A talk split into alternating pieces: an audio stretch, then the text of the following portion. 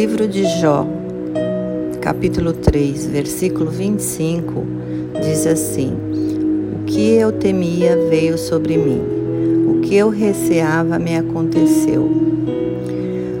O livro de Jó fala sobre Jó ser um homem justo e temente a Deus. Ele era possuidor de muitos bens, mas inesperadamente perdeu tudo, não só bens materiais, perdeu a saúde, perdeu os filhos também.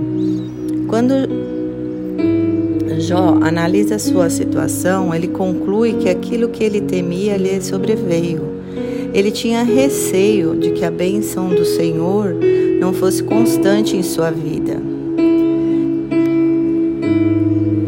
Nós podemos perceber que há uma consequência quando permitimos que o medo tome conta da nossa vida.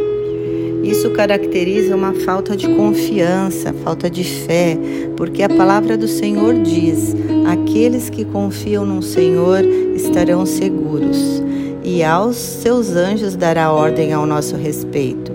Amém? Por isso precisamos buscar o Espírito Santo para nos ensinar e capacitar a vivermos uma vida de forma abundante e restaurando nossa alma de todas as amarras do medo,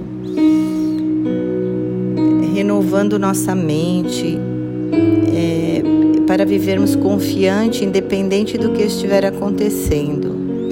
O Senhor nos sustenta ele nos ampara, Ele dá força para andarmos em confiança. Ele é a nossa salvação. O, o sofrimento no plano divino, ele é um, ele é um meio é, de aperfeiçoar nosso caráter, amém?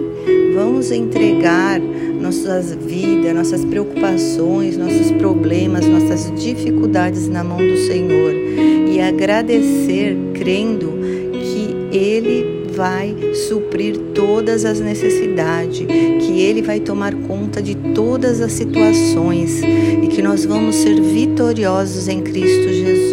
Amém? Não deixe que o medo tome conta. Não olhe para a situação, não olhe, não olhe para a dificuldade, não olhe para os problemas.